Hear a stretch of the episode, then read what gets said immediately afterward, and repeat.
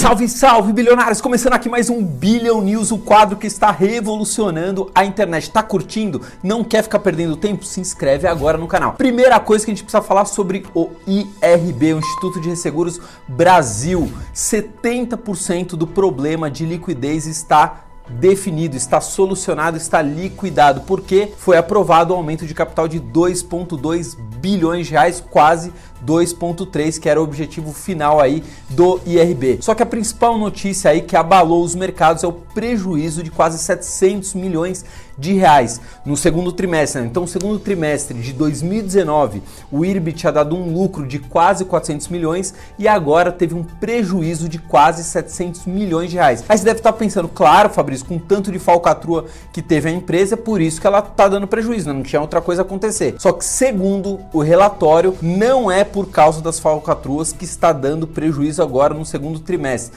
Basicamente tem três motivos principais. O primeiro é a alta do dólar. O segundo, desde abril aí a pandemia. E o terceiro motivo é um prejuízo em relação à safra 2019-2020. Para quem não sabe, o IRB também faz seguro agrícola, né, do setor agrícola. Pô, Fabrício, mas eu não tô entendendo como é que funciona a parte de seguros. Basicamente tem dois ativos do seguro o prêmio. O que é o prêmio? Quando você faz seguro lá do seu carro, você tem que pagar, sei lá, mil reais para fazer o seguro. Esse é o prêmio, ou seja, é o prêmio que a seguradora está recebendo por você não utilizar o seguro. Porém, se você bater o carro, se seu carro foi roubado, tem o sinistro. Então, basicamente é prêmio e sinistro. Quando o sinistro é maior que o prêmio, obviamente dá prejuízo. Como a gente sabe, a resseguradora é uma seguradora das seguradoras. Então, Covid é o principal fator que está impactando. Ah, mas você não está falando do dólar? Então, o dólar está correlacionado ao corona, ao Covid. Fabrício, não é estranho esse prejuízo logo depois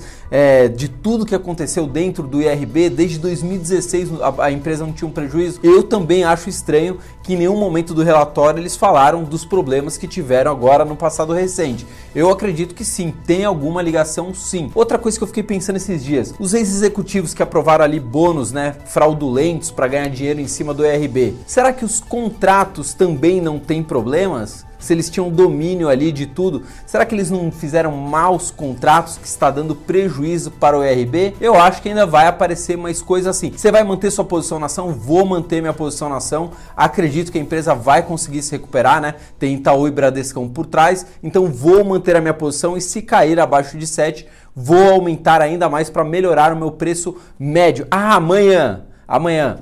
Calma aí, manda aqui, manda aqui que eu quero falar de amanhã. Amanhã vai ter camiseta para quem é inscrito no canal aqui, ó, Warren Buffett mafioso, somente amanhã. E agora estou colocando o nosso grupo exclusivo do Telegram, exclusivo link tá logo aqui embaixo, só clicar o relatório completo do balanço do segundo trimestre do IRB. Vai lá para o grupo do Telegram. Fechado? Então não se esquece, já se inscreve que amanhã na live tem camiseta da nossa coleção. Aliás, você tem ações do IRB? Pretende aumentar a sua posição? Não sei, coloca aqui nos comentários. Tchau!